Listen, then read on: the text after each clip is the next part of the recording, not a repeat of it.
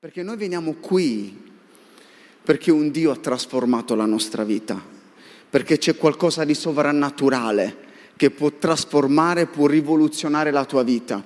È importante, ragazzi, che voi veniate qui consapevoli del perché. Non è il numero il problema, è importante avere dei ragazzi consapevoli. Voi ormai ci conoscete.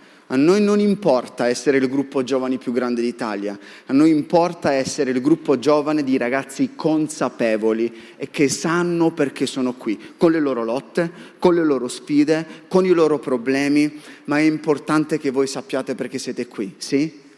Non, molte famiglie eh, li conosco, altre non li conosco, non so quali sono i vostri problemi, però davvero entrate qui con un altro tipo di, di atteggiamento. Quando cantiamo, io tante riflessioni che faccio le faccio soprattutto per la mia vita, anche quando diciamo io voglio te, io voglio te, più di te, più, non voglio nient'altro che più di te. Qualcuno ha detto che i cristiani sono le persone più bugiarde quando cantano.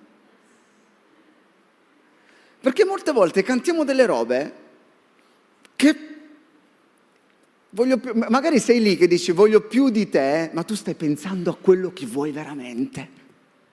Ok? Stai pensando a quel desiderio, a quell'ambizione, eccetera, eccetera, eccetera. Non è un problema avere delle ambizioni o altro, però è fondamentale amare Dio in una maniera matura. Vi ricordate qual è stata la mia ultima predica? qui un paio di settimane fa, su cosa, su cosa ho predicato? Maturità. Di cos'è che abbiamo parlato? Abbiamo parlato dei frutti dello Spirito, ok? E oggi voglio continuare un pochettino sulla stessa linea, perché credo che sia un tempo in cui noi dobbiamo imparare a maturare. Oggi voglio parlarvi, c'è un tema che secondo me è il più, è, è, è il, è il concetto e il tema in cui il diavolo sta mettendo più confusione in assoluto riguardo tutto quello che c'è attorno a noi, è l'amore. L'amore, c'è un caos sull'amore, tutto sembra sia amore. Oggi voglio andarvi a, a, a specificare alcune cose perché non tutto quello che si chiama amore in realtà è amore. Okay? Oggi voglio parlarvi di, di quello che è un amore maturo. Nella Bibbia eh, Gesù parla del grande mandato e del grande comandamento. Chi sa qual è il grande mandato? Parlare a tutti di Gesù? Lo scrive alla fine di Matteo. Praticamente alla fine, di solitamente le ultime parole sono delle parole molto importanti. Gesù dice, guarda, mettimi Matteo 28, andate dunque e fate discepoli in tutte le nazioni, battezzandoli nel mio nome e insegnando tutto quello che avete imparato da me. Quindi qual è il grande mandato? È andando, spesso il pastore Rosa ne parla di questo, è un gerundio, e mentre tu fai tutto quello che stai facendo, mentre tu vai all'università, mentre studi, mentre ehm, sei a casa, qualsiasi cosa tu faccia, l'imperativo è fate discepoli fate discepoli. Questo è il grande mandato. Come lo fai? Battezzandoli e insegnando tutto quello che Gesù ha detto, che Gesù ha fatto, che Gesù ha comandato. Però dobbiamo sapere quello che Gesù ha detto, quello che Gesù ha comandato, se no, insomma, eh, l'unico paese dove possiamo andare non è quello dove ci manda Gesù, ok? Quindi è importante questo, grande mandato. Poi c'è, oltre al grande mandato, il grande comandamento. Qual è? Il grande comandamento? Sempre Gesù l'ha detto, lo stesso Gesù. Guardate cosa dice Matteo 22. I farisei, udito che egli aveva chiuso la bocca ai sadducei, i farisei e i sadducei litigavano sempre, continuamente, si radunarono e uno di loro gli fece una domanda per metterlo alla prova. Maestro, qual è nella legge il grande comandamento? Aspettate, voi per voi questa è una risposta Sai, eh, ama il Signore con tutto te stesso, con tutto... Calma. Nella, nella legge, nell'Antico Testamento, c'erano 613 precetti. 613, uno per ogni lettera dei dieci comandamenti. Questa era una domanda molto particolare, Non era qual è la cosa che secondo te è importante. Quest- c'era la fregatura su questo. Eh, immagina, ci sono già quelli che non riescono a sintetizzare un audio WhatsApp. Pensate ai 613 precetti, 613 comandamenti. Gesù è il mago della sintesi. A lui dare il mio numero, perché so che i suoi audio sarebbero proprio eh, veloci, anche le risposte. Sintetizza 613 comandamenti, precetti in uno. Ama il Signore Dio tuo con tutto il tuo cuore, con tutta la tua anima, con tutta la tua mente. Questo è il grande, è il primo.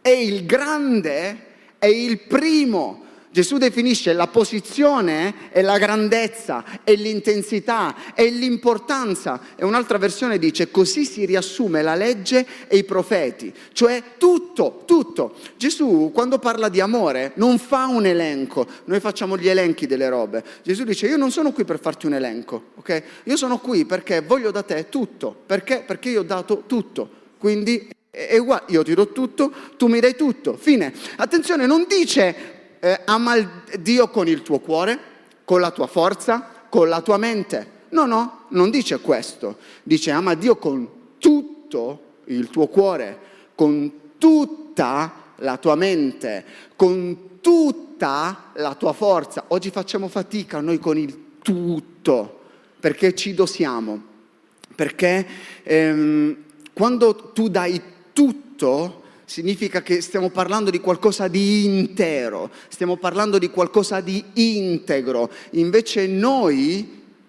viviamo spesso una doppia vita. Io lo comprendo quel ragazzo che ha fatto finta eh, che l'università stava andando bene e poi probabilmente si è suicidato. Il primo anno di università io non ho dato neanche un esame e mentivo al mio padre. Poi mentivo in una maniera magistrale dicendo che prendevo tutti i 30, questa è la mia genialità ok? E ho preso tutti i 30 poi l'anno successivo, a tutti quegli esami. E io so come ci si può sentire da questo punto di vista. Il problema è che dall'altra parte eh, ci stanno spingendo ad avere una doppia vita, a fingere, ad essere fake, ad essere lì a postare qualcosa per ricevere approvazione. Ragazzi, fate attenzione. Lo so che spesso ve lo ripetiamo tutta questa roba, ma c'è la gente che muore, che muore. È meglio essere veri abbracciando il proprio fallimento e non fare la fine che ha fatto quel ragazzo in quel modo lì. C'è sempre, c'è sempre un modo per ricominciare. Non bleffate con voi stessi. Bene, voi non state prendendo in giro i vostri genitori, non state prendendo in giro le persone vicine, non prendete in giro voi stessi. Siate veri, forse sbagliati, ma siate veri, sempre. Tu non puoi cambiare quello che non è la verità, ok? Quindi fate attenzione, forse c'è qualcosa che eh, avete nascosto. Io ho nascosto tante cose nella mia vita e non mi ha mai portato, mai, mai nulla di buono. Guardate, non, eh, Gesù non dice ama, amami soltanto con tutta la tua mente. Okay? Non dice in questo modo, perché lui non vuole un amore, un amore, cerebrale, un amore intellettuale, un amore del io conosco di Dio ma non conosco Dio, perché molte volte noi veniamo in chiesa e amiamo Dio con tutta la nostra mente. Lui non dice ama Dio con tutto il tuo cuore soltanto, perché altrimenti eh, ci sta dicendo, eh, attenzione, sarebbe un amore sentimentale, un amore eh, eh, emotivo, quando te lo senti mi ami, quando non te lo senti il tuo cuore ti porta dove eh, ti porta il vento, allora non mi servirai. Non dice amami con tutta la tua forza, altrimenti sarebbe soltanto un, un, amore imposto, un amore di servizio. Io faccio questo, io vengo in chiesa, questo, quello, quello e quell'altro. E dice ama con tutto il tuo cuore con tutta la tua mente e con tutta la tua forza.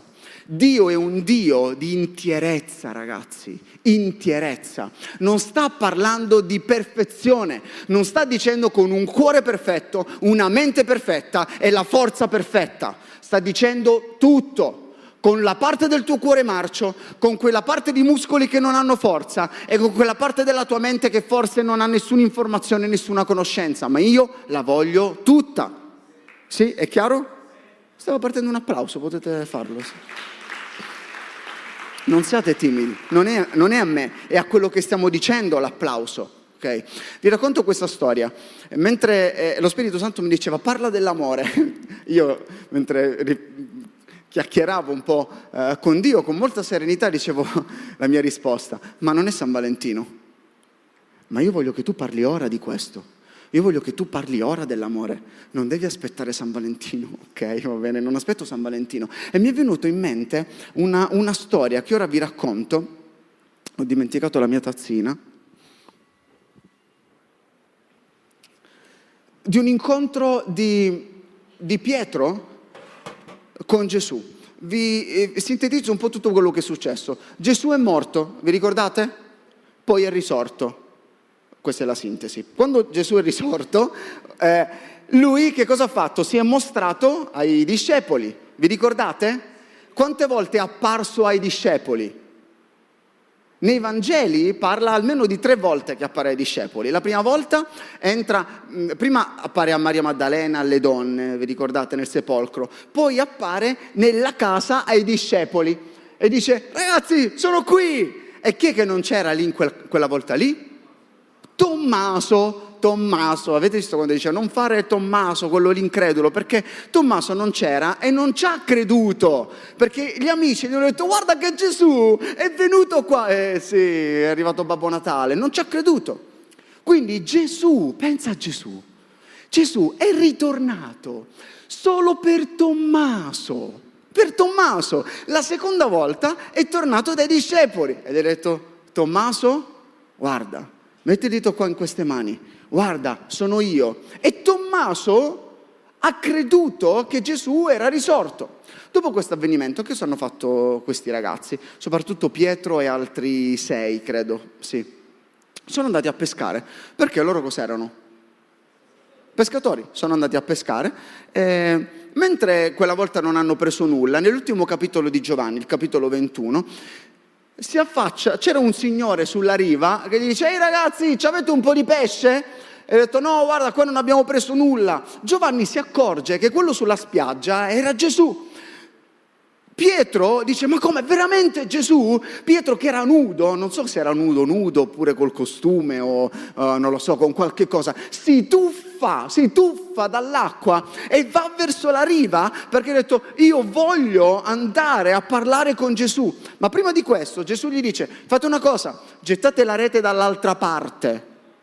Hanno gettato la rete dall'altra parte e hanno fatto jackpot, ragazzi non hanno mai preso in vita loro così tanti pesci. La Bibbia dice di 153 grossi pesci. Allora Gesù eh, era lì sulla riva, stava preparando colazione.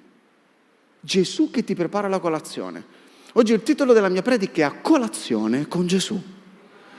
I discepoli arrivano con tutti quei pesci, arrivano sulla riva, ok? E, e, e, insieme stavano tirando tutta quella rete piena di pesci. Pietro, che era già arrivato a riva ed era stato a contatto con Gesù, si avvicina e da solo tira tutta la rete con tutti quei pesci. Impressionante. Pietro riesce a fare quello che tutti gli altri ragazzi non sono riusciti a fare insieme o avevano fatica. Allora prendono i pesci, Gesù ecco i pesci, ma Gesù aveva già preparato la colazione. Gesù non ha bisogno dei tuoi risultati, Gesù prepara già la tua colazione, ma non è di questo che io voglio parlare. Dopo che hanno fatto colazione, i discepoli non osavano chiedere chi era, perché avevano capito che era Gesù, per quello che, che per, hanno capito che era Gesù per l'effetto che Gesù aveva nella loro vita. Molti capiscono che siete cristiani semplicemente perché postate che appartenete alla Sabaoth. E se non ci fosse scritto il nome della nostra chiesa? Dai post che mettete, al di là degli eventi che facciamo, stories, post della Youth Night o tantissime altre cose, la gente si accorge della nostra cristianità senza, senza, dire o spiegare o mostrare altro. Quindi io non lo so di cosa hanno parlato con i discepoli, erano lì a fare colazione, Gesù grigliava, vai cin cin col caffè, non lo so se Gesù brindava. Allora, dopo che hanno fatto colazione, Gesù si ritrova con Pietro, sai quando finisce un po' la grigliata, chi sta dormendo, chi si è messo lì, chi sta pulendo, e Gesù era rimasto con Pietro. Gesù era rimasto con Pietro ed è successa questa cosa, leggiamo la storia. Erano lì insieme. Quando ebbero fatto colazione, Gesù disse a Simon Pietro, Simone di Giovanni, mi ami più di questi? È interessante perché lo chiama Simone di Giovanni, non lo chiama Pietro. Quando Gesù vuole avere delle chiacchierate con te, molto intime, non ti definisce per quello che è la tua chiamata, la tua visione o la tua missione. Quando Gesù vuole entrare in intimità con te, ti parla per quello che tu sei. Lui sta dicendo, Simone di Giovanni, quello senza nessuna chiamata, quello che non sarà una pietra importante. Io sto parlando con Simone di Giovanni mi ami più di quello. Io non sto parlando con chi ha il talento della danza, io non sto parlando con eh, eh la worship leader piena di unzione, io non sto parlando con chi sta servendo in chiesa e non desiste mai, io non sto... Simone di Giovanni, ok? Io non sto parlando con la responsabile dell'accoglienza degli IUS, Veronica Tanius. Sto parlando con te. Mi ami più di questi? Ed egli rispose, sì, Signore, tu sai che ti voglio bene. E Gesù gli disse, pasci i miei agnelli. E Gesù gli disse di nuovo, una seconda volta, Simone di Giovanni, mi ami? Ed egli rispose, sì, Signore, tu sai che ti voglio bene. E Gesù gli rispose, pastura le mie pecore. E Gesù per la terza volta gli dice, Simone di Giovanni, mi vuoi bene? E Pietro fu rattristato che gli avesse detto la terza volta mi vuoi bene. Ed egli rispose, Signore, tu sai ogni cosa, tu conosci che ti voglio bene. E Gesù gli dice, pasci le mie pecore. E poi continua. In verità, in verità ti dico che quando eri più giovane ti cingevi da solo e andavi dove volevi, ma quando sarai vecchio stenderai le tue mani e un altro ti cingerà e ti condurrà dove non vorresti. E disse questo per indicare con quale morte avrebbe glorificato Dio. E va bene che ti ho detto che ti voglio bene, però mi dici già come devo morire.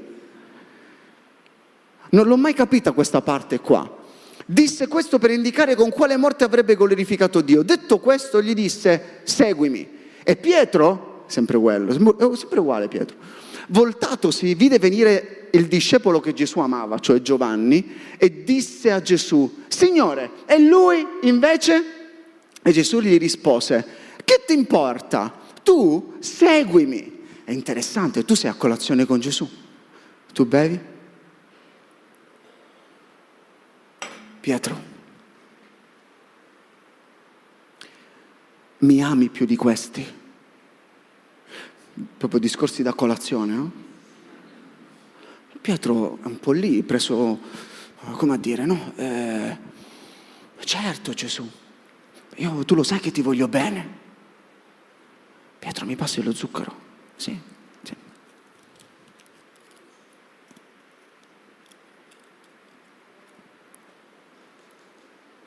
Pietro, volevo chiederti un'altra cosa. Dimmi, dimmi Gesù mi ami più di questi? Ma me l'hai chiesto prima? Uh, sì, sì, sì, tu lo sai che ti voglio bene. È un po' strana questa chiacchierata, ragazzi, ok? È molto particolare. Noi le leggiamo queste storie e stiamo lì che diciamo, ma non gli dice, Pietro, tu credi in me. Pietro, tu credi ancora in me, con tutto quello che è successo. Pietro, tu mi hai tradito mi hai rinnegato tre volte, ma tu credi ancora in me? Forse gli avrei chiesto questo. No, no, no, no, no non gli chiede, eh, Pietro, tu stai andando in chiesa, Pietro, tu stai servendo, Pietro, gli dice, Pietro, tu ami me, me, non la chiesa, non una denominazione, non un servizio, non uno strumento musicale, non un'area della chiesa, ami me io, la persona che c'hai davanti, più di questi. Non si sa che cosa sono questi. Alcuni pensano che siano i pesci, ok? Tutti quei pesci che erano arrivati e Gesù dice, tu mi ami più di questi, guarda, io non li ho toccati, non avevo bisogno di questo. La pesca era la vita di Pietro prima che incontrasse Gesù. Okay? Chi pescava solitamente era anche una persona mm, che stava abbastanza bene, perché vuol dire che aveva una barca, eccetera, eccetera. E dice, tu mi ami più di questi? Vi ricordate quando Gesù disse a Pietro, dovevano pagare le tasse? C'era un momento dove dovevano pagare le tasse. E Gesù dice a Pietro, Pietro, fai così, vai a pescare. Quando prendi il primo pesce, aprigli la bocca, prendi i soldi che trovi nel pesce e andiamo a pagare le tasse. Mamma mia! Tutti i pescatori diventeremmo, ok? Perché secondo voi Gesù gli ha detto così? Gesù ha detto a Pietro così perché gli stava permettendo soltanto di fare quello che gli piaceva. Pietro, io posso recuperare i soldi in una maniera diversa. A te piace pescare? Va bene. Timothy, a te piace suonare? Ma se ti faccio suonare, ti faccio fare qualche disco. Non è un problema. Ok? A te piace fare questo? Io te lo faccio fare. Abbiamo bisogno di pagare. Secondo voi Gesù aveva bisogno del pesce? No. Gesù ha detto Pietro ti piace tanto, tu hai lasciato la pesca per venire da me, quindi ora vai, ti faccio fare... Non c'è niente di sbagliato nell'avere delle cose che ci piacciono moltissimo. Il problema è quando le cose che ci piacciono moltissimo superano l'amore di Dio. E questo è il problema. E questo è avvenuto tutto nella vita di Pietro. Pie- quella là era la pesca più grande, più abbondante. È come se fosse stato l'evento più di successo della vita di Pietro, ok? Tu sei lì, hai beccato quel lavoro che non avevi mai beccato, sei riuscito a, a vincere quel campionato, sei uno sportivo. Quella era la roba più grande che Pietro potesse mai pescare. E Gesù gli sta dicendo, Pietro, tu mi ami più del tuo più grande successo. Io ti ho fatto prendere tutti questi, soldi, questi eh, pesci. Tu mi ami più di tutto questo. Forse si riferiva ai pesci e qualcun altro dice che si riferiva ai discepoli. Perché vi ricordate nell'ultima cena? Gesù dice, voi state mangiando. È interessante perché quando Gesù mangia, ok? Pietro, mi ami tu? Ultima cena mi passi il pane, comunque uno di voi mi tradirà. Scusa, mi passi. E tu, e tu, sei lì, cioè veramente con Gesù è complicato. Eh, se Gesù venisse da me, andiamo a cena, guarda, ti fa una cosa semplice, proprio senza mangiare, senza bere, perché ho paura quando tu mangi e bevi, spari alcune proprio. E Gesù dice, uno di voi mi tradirà. E i discepoli erano lì che dicevano, oh mamma, ma come? Ma, ma non è che sono io, ma non è che sono io. Guarda, è interessante la reazione dei discepoli. Loro pensano che c'era in loro un potenziale di fallimento. Ma non è che sono io, perché ma- magari potrei essere io, P- potrei essere io, no? Pietro, anche se loro ti tradiranno, io non ti tradirò. Guarda che differenza, eh? Che differenza di Pietro. E, e secondo me Gesù si avvicina a lui col caffè Pietro, tu mi ami più dei tuoi amici, più di questi. Era come se gli stesse dicendo, Pietro, pensi ancora di essere il migliore? Sempre molto elegante Gesù, molto elegante. Pensi ancora di essere il migliore? Immagina se Gesù è con te e posasse la tazza Bevi Gesù, continua a bere. continua a bere, ti prego. e ti dicesse, ok, mi ami più di questi, quali sarebbero le cose nella tua vita a cui potrebbe riferirsi? Quali sono le cose? Ok? Con quali cose stanno gareggiando con l'amore di Dio? Quali cose? Una relazione? Un non lo so, può essere un'amicizia, un'abitudine, una dipendenza o un oggetto o il cellulare, qualsiasi cosa. Pensaci, Gesù è con te, che ti dice mi ami più di questi. Ognuno di noi ha delle cose diverse. Credetemi, ognuno di noi ha delle cose impensabili, impensabili, proprio da dire, veramente tu ami questo più di Gesù?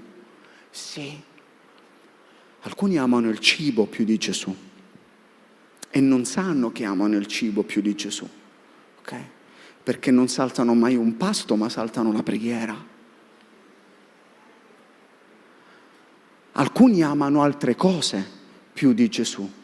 C'è stato un momento in cui io magari eh, non saltavo un allenamento, però saltavo la mia lettura della Bibbia. E Gesù ha abbassato la, te- la tazza e mi ha detto, mi ami più di questi. E allora ci sono state delle riflessioni che io ho dovuto fare nella mia vita, perché ci sono delle cose che sembrano sacrosante, belle, utili, che poi invece ti fanno riflettere. Quindi fai le tue considerazioni. Voglio analizzare tutto il resto, ma prima ho bisogno di spiegarvi le quattro forme dell'amore. Conoscete le quattro forme, le quattro espressioni dell'amore? Okay? Qualcuno, lo, qualcuno, li conosce, ve li spiego al volo perché poi and, con, continueremo con quella storia. Allora, le quattro forme dell'amore sono questo: c'è l'amore agape, ok? Agape è l'amore divino, è l'amore che viene dal cielo, è un amore che si sacrifica, è un amore che dà tutto, è un amore che ha a che fare con Dio, con la natura del cielo, non è qualcosa di umano. Poi c'è Eros, lo conoscete tutti, Eros eros, l'amore erotico, l'amore fisico, ok? L'aspetto sessuale. Poi c'è fileo. Fileo invece è un amore eh, fraterno, è, una, è l'amicizia, va bene? Quindi è un amore che lega invece due amici. E poi c'è storge. Storge è un amore familiare, è l'amore che tu hai con, con la tua famiglia, va bene? Queste eh, forme di amore sono molto importanti perché, guardate, in 1 Giovanni 4,7 c'è scritto, carissimi, amiamoci gli uni e gli altri perché l'amore è da Dio e chiunque ama è nato da Dio e conosce Dio. Chi ama conosce Dio. Sta dicendo, chi ama in maniera agape conosce Dio. Se tu non ami in maniera agape, tu non conosci Dio. C'è un problema tra le nostre relazioni. Quando noi veniamo feriti vorremmo perdonare con l'amore fileo, ma tu non hai la forza di perdonare gli altri con un amore fileo o con un amore storge, perché è soltanto un legame familiare. Per perdonare chi ti ferisce, chi ti offende, tu hai bisogno di utilizzare l'amore agape e ci sono problemi nelle nostre relazioni perché noi non stiamo usando l'amore agape. Gesù, se, allora, solo l'amore agape può costruire delle relazioni che durano per sempre in eterno. Molte coppie si stracellano perché usano l'amore storge e l'amore eros, ma non usano l'amore agape. Si amano, ma non nella maniera giusta si amano ma non conoscono Dio. Gesù è morto prima o dopo che hai peccato?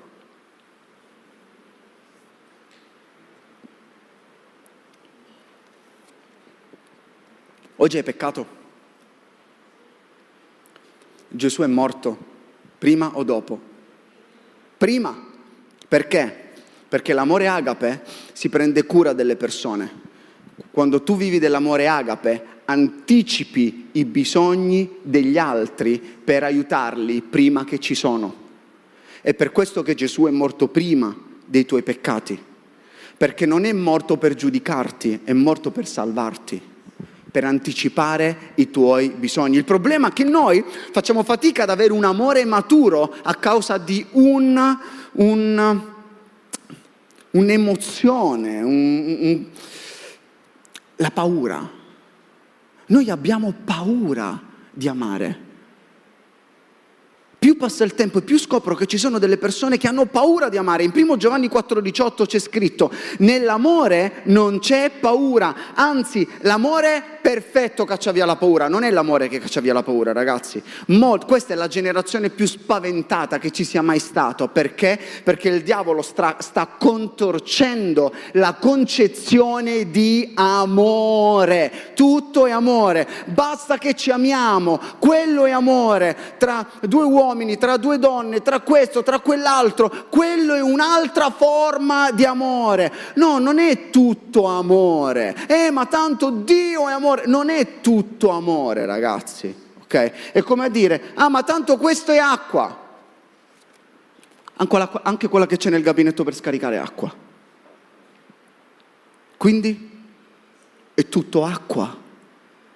Non è tutto acqua è un'altra forma e noi per diventare maturi dobbiamo comprendere la versione agape dell'amore di Dio. Molti hanno paura perché credono che Dio non è con loro. Molti non riescono ad amare perché Dio, pensano che Dio non è con loro. La paura è il nemico numero uno dell'amore. Perché molti hanno paura che Dio non è con loro? Pensateci, l'assenza di Dio produce paura. Quando noi diciamo, oh mamma, e ora che cosa succederà dopo questo? E ora che cosa succederà per quello? Perché tu pensi che Dio non ci sia.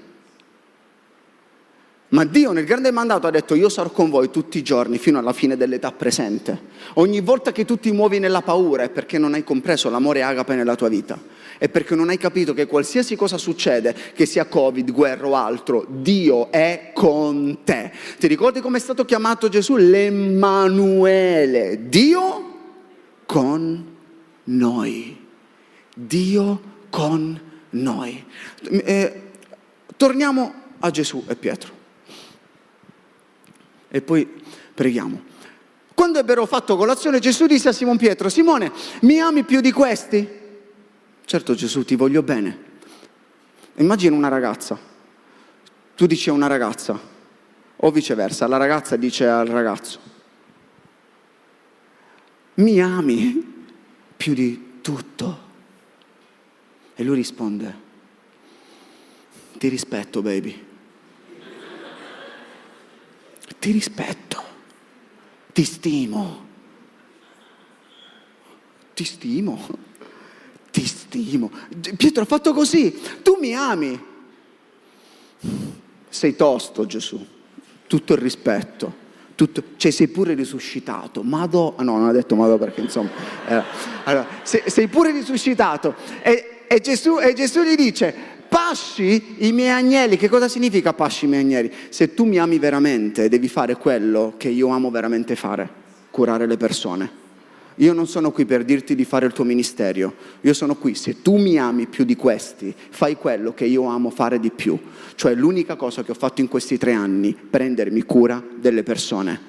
Quanti sono mentori qui? Alzate la mano.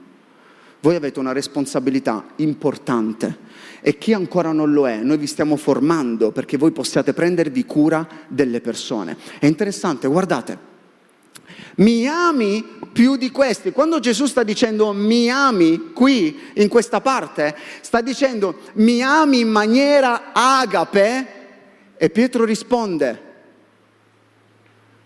io ti amo, ma in maniera fileo.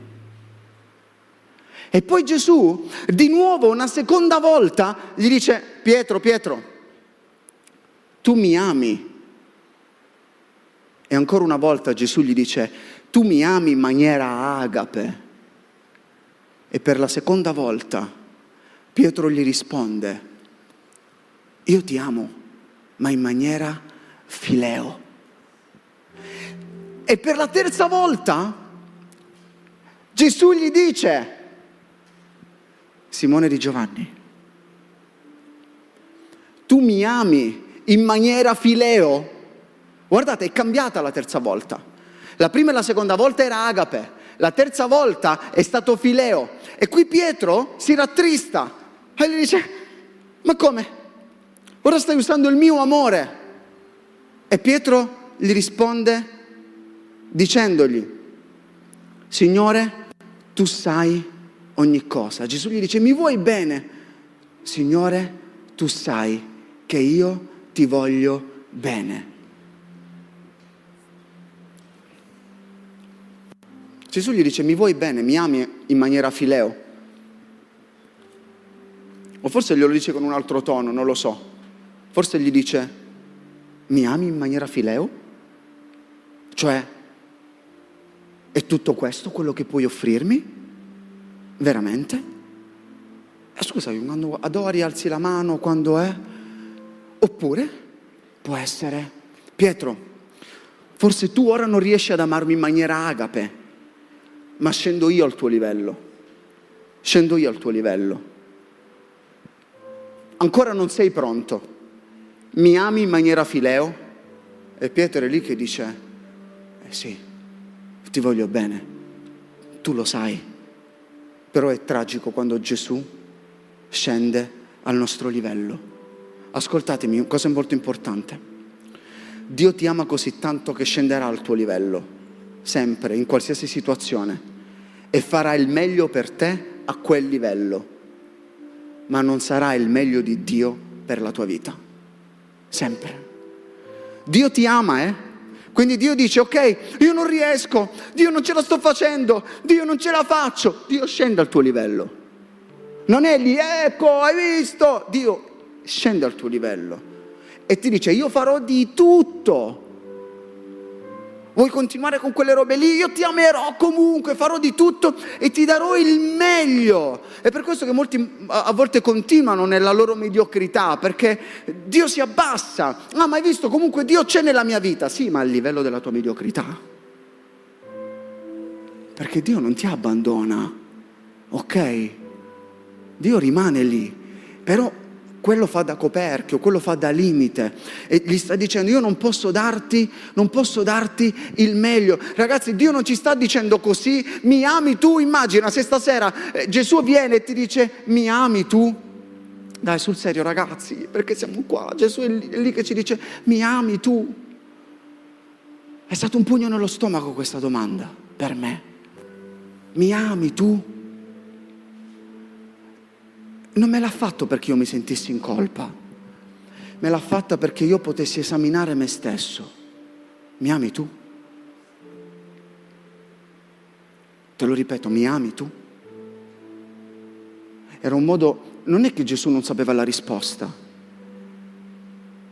era Pietro che stava vivendo una versione fake. Mi ami tu più di questi? Tu, tu lo sai? No, no, esci dai social. Mi ami tu? Ma tu lo sai che servo io? No, lo, lascia il servizio in chiesa. Mi vuoi bene? Online mi ami, ma nella vita reale mi vuoi bene. Non è un problema, ma non lamentarti se io non posso darti il mio meglio. Io ti posso dare il massimo che tu mi permetti e te lo darò sempre. Una bella serata, una bella youth night, alzerai le mani, forse ti emozionerai, ma questo è il massimo che io posso darti. Ok? In Salmo 139 dice esamina mio Dio e conosci il mio cuore, controlla se c'è qualche via sbagliata dentro di me perché io, io voglio crescere. Quest, che questa possa essere la nostra preghiera ragazzi, esamina mio Dio, esamina mio Dio. Non un pastore, non un mentore, non, no, no, no, Dio, esaminami, esaminami. E poi mi fa impazzire come continua dopo. Mettimi i versi di Pietro, gli ultimi, gli ultimi. Guarda, guarda cosa dice. Quelli che, che, che vi dicevo, vai uh, dopo. In verità ti dico, cioè dopo questa chiacchierata gli dice, ehi Pietro, ti dico una cosa, che tu arriverai a un momento dove non riuscirai a fare le cose da solo, avrai bisogno di aiuto e tu morirai in questo modo, ok? E gli spiegò in che modo doveva morire si dice che Pietro rifiutò di essere crocifisso come Gesù e venne crocifisso a testa in giù. Pietro? Perché Gesù gli sta dicendo a Pietro come doveva morire? Amo questo. Gesù gli sta dicendo, oi Pietro, io lo so che tu ora non riesci ad amarmi con l'amore agape e mi ami con l'amore fileo, ma io vedo lontano nella tua vita. Tu morirai con una morte che soltanto un amore agape ti potrà permettere di fare quello che tu farai nel futuro. Non è un problema, io scendo al tuo livello perché il tuo amore può crescere. Forse ora è limitato, forse ora non ce la stai facendo, forse stai concludendo quest'anno con, con poca passione, con molto affanno, ma io vedo lontano. Ehi Pietro, non è un problema l'errore che tu hai fatto nel passato, mi hai tradito, giusto? Per me non c'è un problema che tu sei limitato nel presente, perché io vedo una crescita nel futuro. Wow, questo è quel Dio che ci ama di un amore agape. Ha detto Pietro, io vedo questo nella tua vita, io credo veramente in te, io credo veramente in te. E poi c'è una cosa che fa Pietro, che facciamo sempre anche noi. Pietro voltatosi vide venire incontro Giovanni e gli dice, e lui? Ragazzi, smettete di guardare le chiamate delle altre persone. Smettetela. Voi seguite Gesù chiunque sia, stiamo parlando di un amico, di una persona stretta, erano pappe ciccia, ok? E lui, Pietro gli sta dicendo, e lui perché Pietro era contento, wow, veramente farò questo. No, è come quando noi riceviamo comunque delle parole, tu farai questo, tu andrai quello, ok? È l'arrivo, ma c'è il processo, forse sei ancora nel livello fileo e molti, io predicherò, sei ancora nel fileo, devi crescere. Rimani nel processo, rimani nel processo, fidati e lui e Giovanni, quasi come a dire, e lui, ah, io, io morirò così, io morirò, wow. E lui, come passiamo da un livello all'altro, eh ragazzi? Pensiamo alla nostra vita. Amare Dio è una questione seria, ragazzi. Amare Dio, vi ricordate, e, e ora pregheremo insieme, vi ricordate in Apocalisse, credo la lettera di Efeso, torna al primo amore. Vi ricordate? Tu fai tutto giusto, sei incredibile, sei eccezionale, tutto quello che fai funziona, ma devi tornare al primo amore. Il problema era l'amore, era l'amore. E, sta, e, e gli ha detto, cos'è che ha scritto Giovanni? Ricordati da dove sei caduto, eh? Ravvediti. Dio è amore un passo fatto fuori dall'amore è peccato, ragazzi. Se non c'è passione in questo momento, se non c'è amore, non chiamate la crisi. Non chiamatelo un momento no. Non chiamate la stagione. È peccato. Ma la soluzione è ravvediti, ricordati quello che facevi prima. Prima non frequentavo quelle persone, prima non andavo lì, prima non leggevo questi libri, prima non guardavo questi video, prima eh, leggevo in questo modo la Bibbia, prima pregavo, prima facevo. Ricordati, però ravvediti. Ok? È qualcosa di serio. Perché qualcosa di serio? Guardate 1 Corinzi 16. Paolo cosa dice? Un verso, mamma mia, l'ho scoperto mentre preparavo la predica. Se qualcuno non ama il Signore, sia maledetto. Ragazzi, è una questione di amore, amore agape. Dio sta chiamando una generazione che lo ama e negli ultimi tempi il diavolo sta contaminando il concetto di peccato. Molti ragazzi dicono alle ragazze ti amo e viceversa, ma appena c'è una difficoltà li lasciano. Perché? Perché un amore sentimento, non è questo amore, è un amore comandamento. Gesù ha comandato. Secondo Timoteo 3:4, sappi questo, che negli ultimi giorni verranno tempi difficili, perché gli uomini saranno amanti del piacere, non di Dio. Ameranno, ma ameranno il piacere nella sessualità, nei vizi, nei social, eh, si, si, alimenteranno di dopamina, amano, ma in maniera sbagliata. E oggi c'è molta, molta confusione. Ragazzi, vi voglio dire una cosa, Dio è amore, siete d'accordo? Ma l'amore non è Dio. Dio è amore, ma l'amore non è Dio.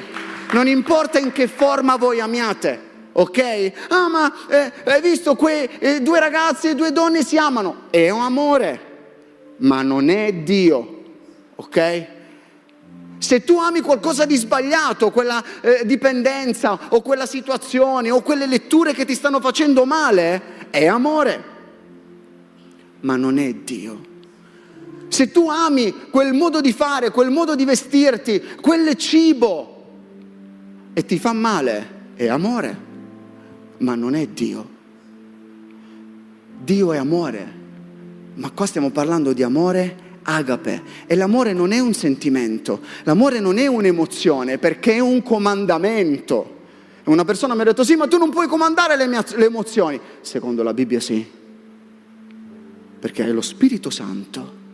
Se tu cammini nello Spirito, il tuo frutto sarà gioia, pace, mansuetudine, autocontrollo, pazienza, eccetera, eccetera, eccetera.